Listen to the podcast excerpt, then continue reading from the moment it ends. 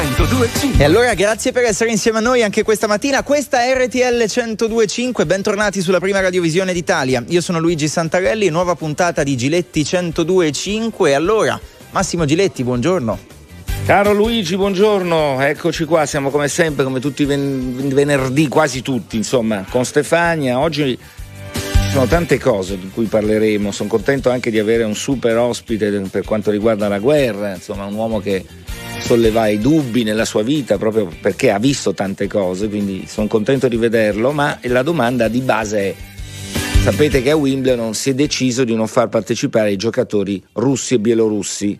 Ecco, a parte il fatto, siete, è giusto o non, non, giusto, quello che pensate voi, però aiuta questa decisione, cioè il mondo dello sport deve essere qualcosa di diverso, dove in fondo eh, si deve, deve prevalere un altro sentimento. Mm.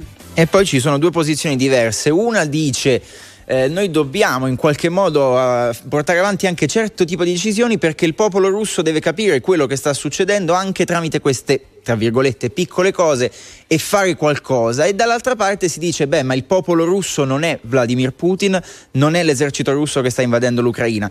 C'è una sottile linea rossa in mezzo vogliamo eh, parlarne insieme a voi questa mattina? Poi scusami quello fa uno fa il tennista eh ha detto pure no alla guerra, insomma è lavoro comunque per lui, no? Eh, allora gli ingegneri russi mm. cosa facciano? Non costruiscono più, stanno fermi oppure non, non, lo so, è un problema interessante.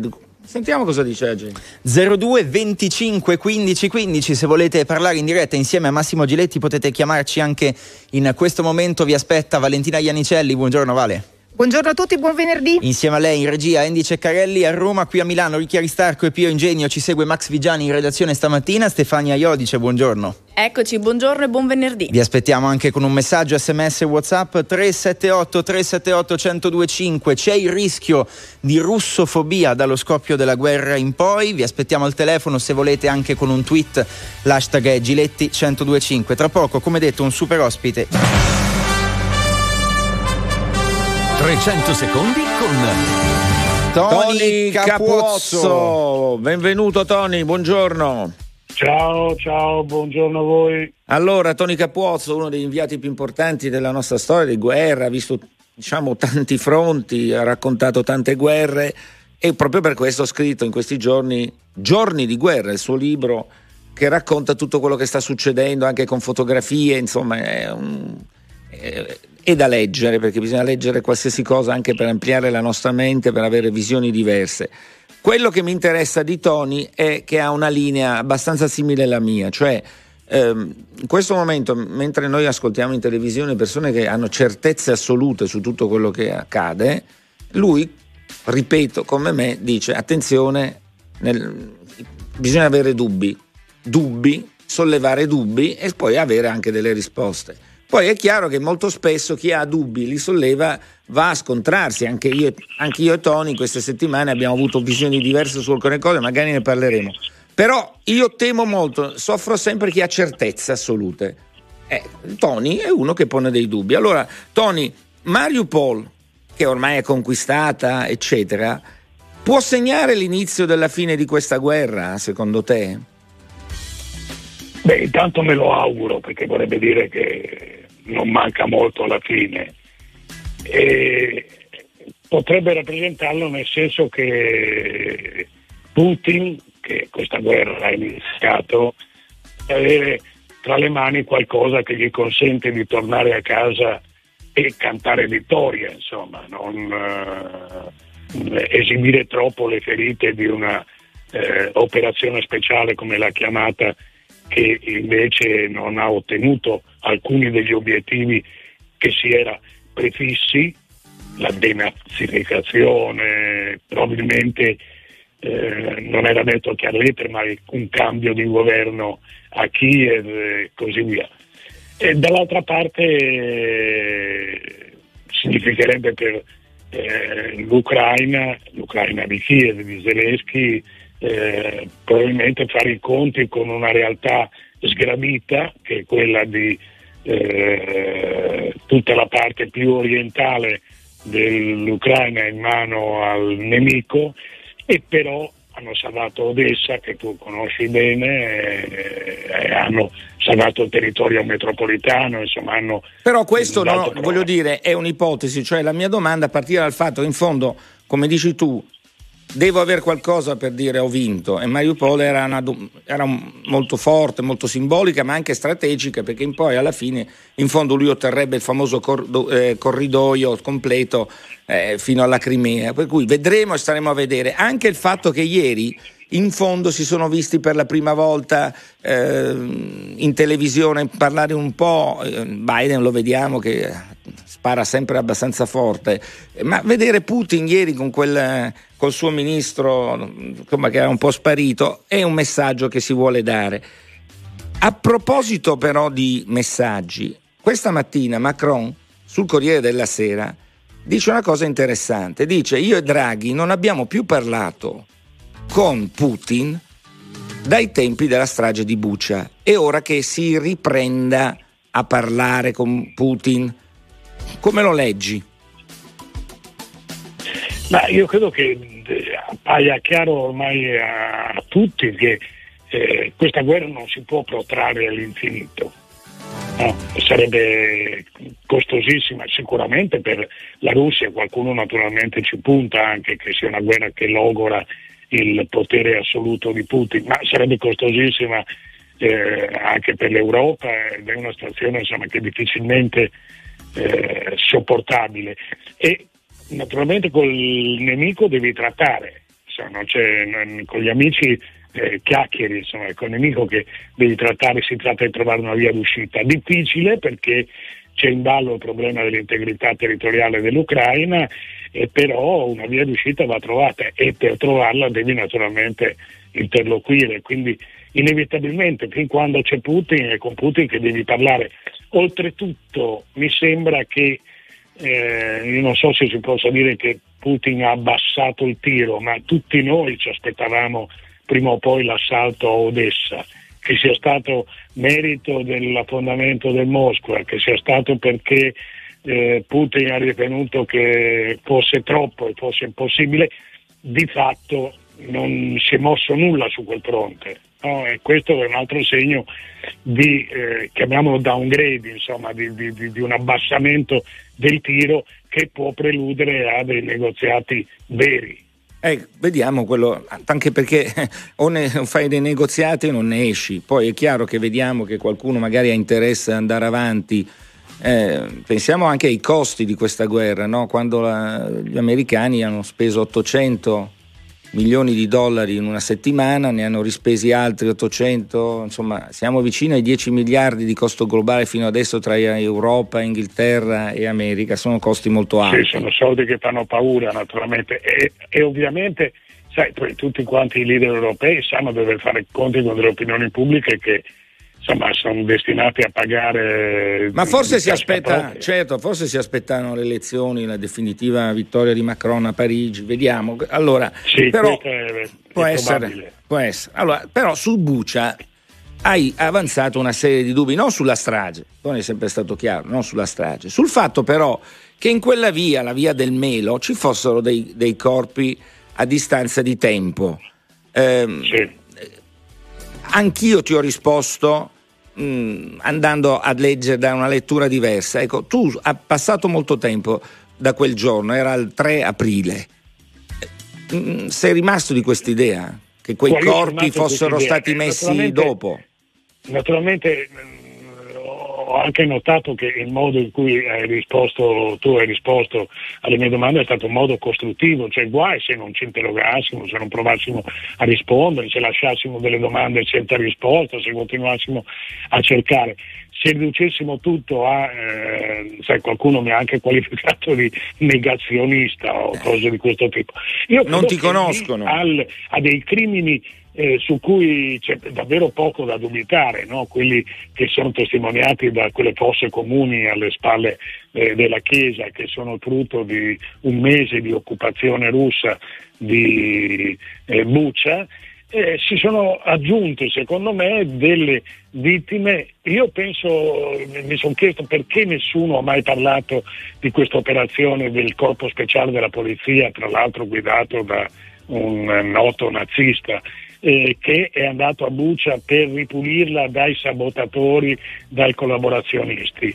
Eh, non si è mai saputo che fine abbia fatto quell'operazione, che esito abbia avuto. Botman, infatti, no? Stai parlando di questo soggetto. Esatto, esatto, eh. esatto. Questo sì, personaggio un po' eh, particolare. Che tra l'altro è un russo, è un russo naturalizzato sì. ucraino, ma è un, uno che era scappato dalla Russia dove eh, è ricercato per aver ucciso due immigrati. Eh, allora, molti di questi, eh, o alcuni, insomma, ci almeno, io almeno 4 o 5 nelle foto di, di queste vittime per strada, portavano il fazzoletto bianco che è quello che in genere distingue eh, chi collabora con le truppe russe o almeno quelli che eh, vogliono segnalare ai russi guardate non siamo contro di voi, insomma, una... e alcuni avevano addirittura, eh, anche questo è rivelato dalle foto, accanto delle razioni alimentari di quelle distribuite dai, dai russi, visibilissime, insomma, sono in confezioni. Ecco, ma Tony, ma allora tu, cioè, tu contesti però eh, eh, il fatto, eh, per esempio, che il consigliere di Bucia eh, del comune dica mm, in realtà a Bucia andavano in giro tutti con questa, mm, queste bianche, queste strisce bianche sulle maniche perché chi usciva doveva averla. Quindi sì, guarda, guarda si racconta... in molti altri posti del, del, eh, del dell'Ucraina il fazzoletto bianco è stato usato dai, dai civili per eh, definire una loro terzietà, insomma, no? non, siamo, non, siamo, contro non sparatisi addosso. Non, questo vorrebbe dire che i russi hanno addirittura sparato a quelli che portavano il fazzoletto bianco che era una specie di mano tesa nei loro confronti. Insomma, eh, a me sembra un po' forzoso. Oltretutto mi chiedo come mai per un mese i morti sono stati sepolti via via nelle fosse comuni e improvvisamente dopo tre giorni che i russi se ne sono andati via non vengono più raccolti. Ma quindi tu contesti quel famoso satellite americano fatto vedere dal New York Times che dice che già dal 19 marzo quei corpi, la maggior parte di quei corpi era lì lungo quella strada? Perché Lo questo è un punto.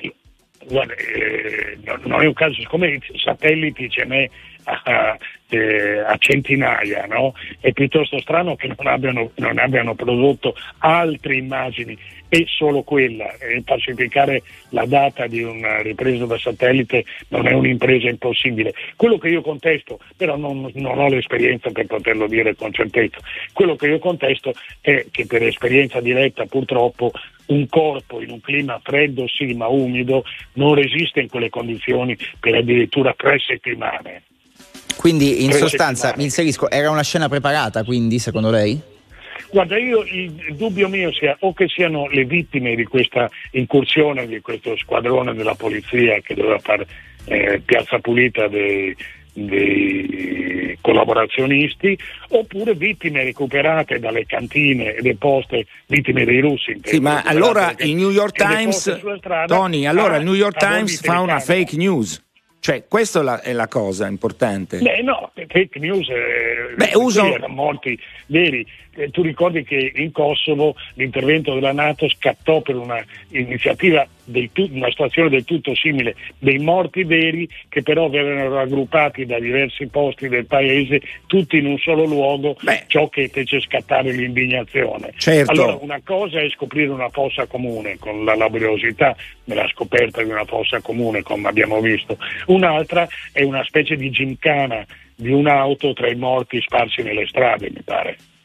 No, no, chiaro, però eh, noi o, o, crediamo al New York Times o crediamo a quel satellite o se no diventa tutto molto complicato anche no, bisogna eh, vedere eh, cosa diceva il New York Times ai tempi delle certo, di, di, Powell e delle armi chimiche di Saddam certo ma la storia è quella mi ricordo anche ai tempi del regime di Ceausescu vennero fatte trovare dei corpi tutti esatto, orizzontali e di Timisoara invece non era, non era, reale erano stati presi Guarda, da un obitorio. è continuare come eh, hai fatto anche tu a indagare come giornalisti voglio dire senza mm eh, certo. accettare per buona la prima versione che ti viene data da qualunque parte. Ogni esercito ha i suoi uffici di informazione. Come no? Questo sue... è sicuro, però sai, sai io... cos'è che mi dà un po' fastidio? Che chi ha una posizione diversa venga subito tacciato come amico di Putin, negazionista e quant'altro, invece di sviluppare un, una dialettica interessante. Eh, Stefania. Ecco, prima di salutarla, abbiamo ancora a disposizione 30 secondi, parliamo delle conseguenze anche della guerra, conseguenze visibili anche in ambito sportivo e di ieri la notizia dei tennisti russi e bielorussi esclusi dal torneo di Wimbledon. Ecco, diretta, secondo lei è giusto che ehm, la politica entri anche nell'ambito sportivo? Tony, espe- Tony, eh, to- Tony. La domanda è rivolta, se è rivolta a me? Sì, sì a lei. Eh, giusto o sbagliato? Fuori da Wimbledon eh, russi, giusto o sbagliato? Ricordo, ricordo Hai 10 secondi, Tony, rapido, giusto o no? che i greci eh, sospendevano le guerre in occasione delle Olimpiadi, qui sta facendo il contrario, insomma, sospendiamo le Olimpiadi in occasione delle guerre. Grazie, grazie davvero a Tony Capuozzo, uno dei numeri uno come inviati di guerra storicamente riconosciuto da tutti, al di là di qualsiasi, lo ripeto, polemica che può sollevare. Grazie Ciao, a Tony Capozzo. Grazie. Ciao, grazie. Grazie, ricordiamo che tra l'altro in libreria siamo partiti da questo, il libro si intitola Giorni di guerra, Russia, Ucraina, il mondo a pezzi, che poi raccontare, ecco Massimo l'ha fatto per questo, è andato lì per questo, raccontare la guerra dal fronte, forse un'altra cosa qualche messaggio ancora che ci dà l'idea delle due fazioni che si contrappongono esatto, stamattina. Esatto, sono, sono, proprio due fazioni che si contrappongono. Ci scrivono al 378 378 1025 se serve, se serve a far capire all'intera popolazione russa che Putin sta sbagliando, ben venga l'esclusione dei russi agli eventi sportivi. C'è ancora eh, per quanto riguarda i giocatori di tennis russi, io ritengo che sia sbagliato averli esclusi perché non è con la ritorsione che si può arrivare alla pace, ma non solo per quanto riguarda lo sport, ma anche per tutto il resto. Poi ancora gli sportivi non vanno penalizzati e da sciocchi non far giocare gli atleti russi, solo una politica ottusa ed anche pericolosa può ragionare in questo modo, questo lo scrive Lucio da Pordenone. Sentiamo le vostre voci al telefono, andiamo in regia dalla nostra Valentina Iannicelli che vi aspetta, lo ripeto, allo 02 25 15 15. Eccoci, allora vi, faccio, vi presento Dimitri. Vive a Bergamo da vent'anni, quindi è assolutamente italiano, ma di origine ucraina eh, ci spiega perché secondo lui è giusto questo tipo di, eh, di, azione da parte di Wimbledon nei confronti degli atleti ucraini, eh, bielorussi e russi. È così Dimitri, buongiorno. Sì, buongiorno. Eh, sì, certo, perché dobbiamo farli vedere, mh, mm, soprattutto dobbiamo far capire a tutti che, eh, che cosa significa per noi questa, eh, questa guerra poi eh. volevo dire soprattutto che è colpevole anche il popolo, perché il tema principale è se è colpevole il popolo o meno, se sa di quello che cosa sta succedendo o meno, sa. Secondo lei sa? sa? Secondo lei il popolo sa? Perché mm, qualche dubbio viene, nel senso che se lei è martellato giorno dopo giorno, ora dopo ora, da programmi come quelli che io ogni tanto cerco di vedere, eh, russi, Beh, insomma, lasciamo stare Mosca, lasciamo stare San Pietroburgo, ma la grande patria russa è molto vasta e forse c'è un racconto che viene preso per vero da chi ha, non ha i mezzi sufficienti per capire che la realtà forse è diversa, non trova? Eh, in che modo dobbiamo farli dobbiamo capire che la realtà popolo? è diversa? Beh, no, ma però è importante. Sì. È importante capire, cioè, fino ad oggi lo sport è sempre stato un po' fuori, no? Eh, in fondo questi fanno tennisti. Allora, lei mi dice lasciamo stare eh, la Mosca e San Pietroburgo. Vi spiego una cosa, a Mosca ci sono 15 milioni di abitanti. Diciamo, eh, se il popolo è contro, teniamo il conto che solo un per cento di questi abitanti qua vengono eh, nella piazza rossa davanti al Cremlino e manifestano. Sarebbero 150.000 di persone. Chi l'ha fatto in, non sappiamo più ma che fine abbia fatto, erano poche migliaia, ma erano... Esatto, ma c'era solo mille o forse duemila di persone. Con 150.000 persone nessuno li faceva niente, nel senso non li metteva nessuno nella galera, erano troppi. No, no, ma lei ma... fa bene a fare delle osservazioni, il coraggio però lei lo sa, appartiene a ogni singola persona, cioè è molto più facile vivere girando la testa dall'altra parte, come si fa anche qui in Italia su tante cose eh, Naturalmente. Eh, io sono favorevole a colpire le squadre perché quello che dice lei è giusto, anche escludendo una nazionale russa dai mondiali dai un colpo molto forte, però sui singoli atleti ho dei dubbi. Mm, no, perché? No, io Dov- personalmente non ho detto che ho ragione, ho... Uh, guardi, che, guardi, che, tantissimi nostri atleti, atleti o ex atleti sono stanno combattendo. No, l'ho incontrati anche, ne ho incontrati un paio, anche conduttori televisivi, ne ho incontrato una Odessa molto famoso che ha lasciato tutto e combatte. Sono d'accordo. Esatto. Sono Eh, d'accordo. La guerra, e, e la guerra comunque li riguarda, molto li riguarda, riguarda le loro famiglie, le loro... e qui invece stiamo parlando solo da escludere dai campionati, dai, eh, dai eventi sportivi, No, ma infatti la domanda... da escludere dappertutto. Le domande servono proprio per vedere come reagisco- reagisce le pers- reagiscono le persone.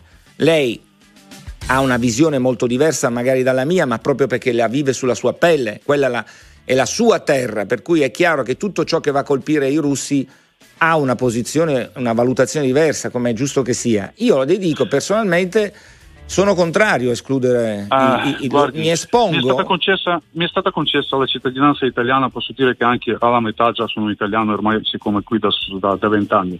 Non deve diffondersi questa mentalità. I russi hanno una mentalità dei schiavi, è una mentalità molto pericolosa.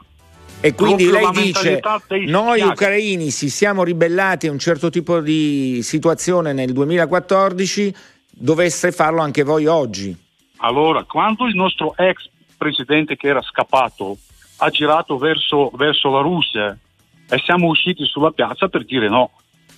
Va bene, questo, no basta, questo la- ma- questo è- ma infatti dico, bisogna avere il coraggio di farlo e purtroppo credo che Mm. I russi nel- in purtroppo Russia sia molto diversa. sia più complicato. Non avranno, Eh, non sì. avranno ancora per cento anni. Chiarissimo. Grazie. Grazie Dimitri. storia- Dimitri, buona giornata, grazie per essere bene, stato con voi. noi. Buona Grazie, giornata. Buongiorno, voliamo adesso a Roma, ancora allo 02 25 15 15. Buongiorno Luciano.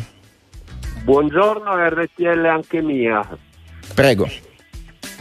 Sono Luciano Buonfiglio, mi presento perché eh, non Eh, Buonfiglio passare- è un cognome importante di un torneo di tennis storico che si gioca.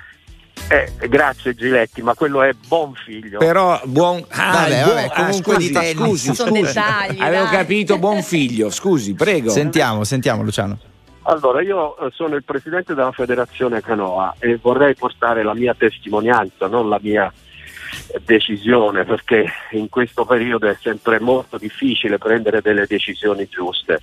Il mondo dello sport, con molta fatica e sofferenza, ha deciso di espellere da tutte le competizioni gli atleti russi e bielorussi. Io ho personalmente molti amici in tutte e due le federazioni, atleti, tecnici, dirigenti, quindi potete capire con quanta sofferenza l'abbiamo presa. Ma perché è stata presa questa decisione? È stata presa per rendere edotti tutti attraverso lo sport che è molto visibile più di tanti altri settori al popolo russo le difficoltà che si stanno creando. Questo perché? Perché probabilmente all'interno del- della Russia c'è poca informazione obiettiva e allora bisogna ricorrere a questi metodi. Presidente, questi- io questo lo capisco ed è evidente che il motivo per cui è stata presa questa decisione è di arrivare in modo diverso al popolo. Però personalmente la trovo una forzatura su queste situazioni. Ma- Io la trovo una forzatura su questo, non sulle nazionali in generale, sui singoli atleti. Ma, ma la forzatura, se vogliamo parlare di forzatura, poi entriamo nel dettaglio di quello che sta succedendo. Beh, io credo che non far partecipare qualche atleta milionario a un torneo e pensare sul piatto della bilancia a tutte quelle decine, centinaia, migliaia di bambini che hanno perso la vita. Vabbè, ma se gioca credo. così, gioca vince facile. Eh, Io Eh penso no, che lo eh. sport debba rimanere fuori su certi tipi di Ma situazioni. non può rimanere fuori. Ma non sulle che anche- nazionali, ho detto, non sulle Tant'è che nazionali. anche alle Paralimpiadi con molta, deci- con molta difficoltà è stata presa questa decisione. Poi per carità ho detto questo è il mio punto di vista, non posso Ma noi siamo in una democrazia, quindi rispetto a quello che sta Esatto. succedendo in Russia è giusto anche confrontarsi e porsi delle domande, Eh no, viva Dio. Assolutamente. Quindi io la seguo, sono combattuto dentro di me, però trovo che il dialogo sia sempre importante. Prezioso. Forse eh, escluderlo a principio mi fa un po' fatica. Grazie, grazie Luciano e buona giornata. Grazie. Buona Presidente. giornata. Grazie. Da Roma a Firenze, Dario, buongiorno e benvenuto. Buongiorno RTL 125 anche mio. Grazie Dario, prego. Eh, buongiorno. Allora io sono d'accordo sull'esclusione degli atleti, tutti gli atleti, anche tennisti, per un semplice motivo. Eh, se Putin è al potere e ci resta è perché la maggioranza del popolo russo si rispecchia in questo leader. Come anche in Italia, quando vince qualcuno le elezioni democratiche, se è al potere vuol dire che la maggioranza del popolo si rispecchia in quelle persone. Di conseguenza, ehm, che l'atleta abbia condannato la guerra, che sia contro, va bene tutto, però io, siete d'accordo con me, il mondo, l'Europa è nell'anticamera della guerra. Ancora non siamo ufficialmente in guerra, però siamo in un'anticamera della guerra e purtroppo nella guerra c'è morti civili, ci sono delle blocchi, degli embarghi e lo sport è così, non sono singoli atleti giletti, perché oggi un tennista 2022 ha dietro una struttura fra uffici stampa, sponsorizzazioni, eccetera, che sono piccole aziende che fatturano milioni di euro. Quindi nel senso, io penso sia giusto così, perché eh, ma capito, purtroppo... ma uno più che dire sono contro la guerra, eh, cioè, mh, cosa deve fare? Lo dobbiamo eliminare perché è russo? Cioè, non No, crede che si semplicemente- alimenti un senso di anti. Una fu- russofobia è pericolosa. Guardo il No, futuro. io non... Io secondo vedo questa Europa che non vuole dialogare. Oggi sono contento che Macron, in prima pagina, di forse è ora di andare di nuovo a parlare con Putin. Eh, sarebbe il caso, se no lasciamo sempre in mano tutto agli americani e francamente questa è una debolezza. Grazie Dario, Eh, buona vero, giornata. Ci, ci Ciao, salutiamo. buona- Dai, chi c'è? Abbiamo Dai. altri amici al telefono allo 02 25 15 15 Russia, russofobia non solo. Valentina, chi abbiamo? Abbiamo Corrado, ci chiama da Verona. Eccoti, Corrado? buongiorno. Ciao Massimo, Ciao. ciao, ciao, Eh, buongiorno. eh, RTL? è anche mia. Bravo. È anche mia. Vai. Allora, niente, volevo dire, d'accordo con te, in parte, di far partecipare le, le- le nazioni, le squadre, ma non gli atleti. In quanto io mi ricordo che nel 1936 Hitler, che era Hitler, che aveva appena Olimpiadi di Berlino, perché sa, Bravo. qua ho, ho- ho Stefania Esatto. che ha 15 anni, Luigi che ne ha 12, quindi siamo lì, eh, spieghiamolo. 36 Olimpiadi di Berlino. Esatto, aveva fatto partecipare eh, Jesse Owens, che tra l'altro ha fatto schiattare proprio Hitler perché aveva vinto quattro ori olimpici. Cavoli, adesso mi, mi dico io, nel 2022 vietiamo atleti che, ragazzi, guarda che fanno di quelle preparazioni, hanno qui 6-7 anni, 8 i massimi livelli. Quindi non, mi sembra giusto, insomma, vietare di partecipare, di far partecipare gli atleti a- alle gare internazionali. Sì, le dico un appunto. a priori. Nel 36 in realtà fu una trattativa serrata dal presidente della federazione sportiva americana che andò proprio a Berlino a dire signori, noi veniamo come Stati Uniti se anche nel 36 gareggiano tutti, anche ebrei, anche atleti neri. Ecco, questo fu un oggetto della trattativa e Hitler a quel punto, pur di avere gli Stati Uniti, eccetera, disse sì. Anche lì ci fu una lunga trattativa. Io, ah, io temo che in questo mondo non si dialoghi più. Ecco perché dico che bisogna dialogare. Ecco, anche costringere un russo, magari lì, un atleta a dire no alla guerra davanti a tutti e fa molta più forza eh, una conferenza stampa a fargli la domanda, lei è contro la Russia, la sua nazione, questa guerra non la ama, non la, la odia, dica una roba e forse sarebbe, molto sarebbe stato molto più forte. Questo dico. Sì, sì, esatto. Poi Condivido capisco, capisco e condivido quello che diceva per esempio il presidente della Feder Canottaggio prima. Dice bisogna fare delle decisioni che vadano a colpire e entrino nel paese. Ci sta, sono visioni diverse. In un periodo così Fa complesso. pagare un atleta, un atleta Eh, lo so, per questo lo dico. mi sembra, mi sembra non, non mi sembra bello, ecco. Questa è la sua visione. Grazie Corrado e buona Grazie, giornata. buona giornata. Salve, arrivederci. Tanti messaggi che danno ragione a Corrado, tra poco li leggiamo. Torniamo intanto da eh, Verona a Torino. Giuseppe allo 02 25 15 15. Come stai Giuseppe? Buongiorno. Buongiorno a tutti, RTL anche mia. Prego. Allora, io volevo portare una, esperien- una mia esperienza solo per, eh, per- per dimostrare quello che penso, nel senso che se noi continuiamo a parlare di questa storia con la nostra mentalità non riusciremo mai a capire quello che effettivamente sta vivendo eh, la Russia inteso come la popolazione russa, perché Ce lo spieghi? io ho avuto nel mio lavoro la possibilità di interfacciarmi con una ragazza che vive a Torino, russa, lei studia all'università eh, qui da noi e i suoi genitori vivono in Russia. E, quando l'ho incalzata chiedendole cosa ne pensano perché non fanno niente, è venuta fuori una situazione di assoluta sottomissione, assoluto terrore da parte della popolazione comune nei confronti regime russo, di quello che comunque... Eh, lei è... sa che se uno parla di guerra, un giornalista parla di guerra, rischia fino a 15 anni di carcere, esatto, no? quindi per noi è facile eh certo. eh, discutere, ah sì, io farei così, io direi questo, io farei quello, però lì... Non, Però ha sentito non- Dimitri prima diceva se si vuole cambiare un paese bisogna avere il coraggio di andare in piazza e fare la rivolta. Ma esatto, Eh, esatto. infatti quello che io le ho detto, ma scusa, non possono fare niente loro due, però se tutti quanti, come diceva Dimitri, scendono in piazza, ad un certo punto diventano di più della polizia, diventano di più dell'esercito.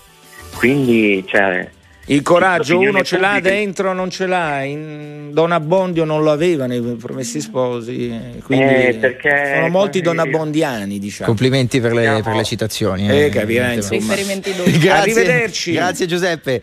Eh, prima di tornare al telefono, attenta che la mando su un muro io, lo No, dico no, io no, dopo. non lasciami stare qui anche perché ho tanti messaggi da leggere legga. al 378 378 1025 pareri discordanti come dicevamo anche ad inizio puntata. Visto che la guerra si fa sempre in due escludiamo anche gli atleti ucraini propongono. Beh, poi ci insomma. scrivono i campioni russi giocano per una bandiera. In questo momento la bandiera della Russia è rappresentata da Putin. Purtroppo e come tale non deve essere issata o acclamata al mondo. Poi se gli atleti non vivono in Russia e dichiarano di essere contro la guerra devono poter lavorare diverso invece se fossero filo putiniani Ecco, chissà Sofia Goggia, super campionessa, cosa penserebbe di questa no? Perché anche lì eh, no, eh, Mm. non ci sono tanti russi che scendono sulle nevi, però è un mondo, è un ragionamento che bisogna fare. Mm. Eh, io capisco che colpire il popolo anche con questo tipo di sanzioni può far arrivare un messaggio, però io storicamente sono per il dialogo. Difatti- E questo è un mondo che senza dialogo, questa storia, ricordiamoci, senza andare a Mosca da Putin non si può risolvere. E a tal quindi, proposito- le chiacchiere stanno a zero, bisogna avere il coraggio di andare a parlare col proprio nemico, anche se si è reso complice di massacri. Beh, che però mi sembra ci abbiano già provato insomma diverse volte Eh, a parlarci. ma, Eh, eh, sai, se mi mandi il cancelliere austriaco, con tutto rispetto, per carità, eh, deve andare uno importante, bisogna andare là, non telefonarci, buongiorno, buonasera, bisogna andarci adesso in modo serio, se no non ne usciamo, continueremo a, a dire che quello è un macellaio, quell'altro non lo è, che andiamo avanti e si massacra tutti. Sentiamo ancora voi da Milano, Maurizio, buongiorno. Buongiorno dottor Giletti, Buongiorno. RTL anche mia. Eccoci. Ascolti, io la vedo in un modo un pochino forse troppo elevato perché secondo me perdiamo di umanità. Quando ci sono queste occasioni sportive importanti è proprio lì che bisogna dare un messaggio. Eh. Invece che non accoglierli, erano i primi da essere invitati. Io la penso, la penso come lei, la penso come Beh, lei. Sono, lo sport per quale motivo nasce? Per inclusione, per fare in modo che tutti si avvicinino, che ci sia condivisione. Ci sono dei valori nella nostra vita che si stanno perdendo, perché questo vuol dire essere anche razzisti da un lato. È una parola forte, una parola grossa, ma perché io devo limitare delle persone che hanno avuto solo magari la sfortuna di nascere in certi paesi e non possono magari eh, cambiare, perché non possono cambiare una nazionalità, sono nati lì, per cui risultano nati lì e magari la pensano completamente diversa rispetto al paese in cui vivono. Però sono nati lì e allora bisogna etichettarli. La- No, L'abbraccio perché il tempo sta andandosene via Luigi, prima che la interrompa Luigi o Stefania. Grazie, grazie Maurizio. Eh. Sì, andiamo verso la, la conclusione della puntata. Però ripeto, ecco, ci sono queste due parti. Ci sono mh, quelli che dicono che effettivamente c'è una differenza tra lui è un atleta, è un tennista, lui fa quel lavoro lì, non fa il soldato, non fa il capo di Stato. E chi dice, beh, però un messaggio al popolo russo, bisogna mandarlo. Allora, tanti temi, eh, provocazione, Massimo ti scrivono, ma perché non ci vai tu in Russia a parlare con Putin?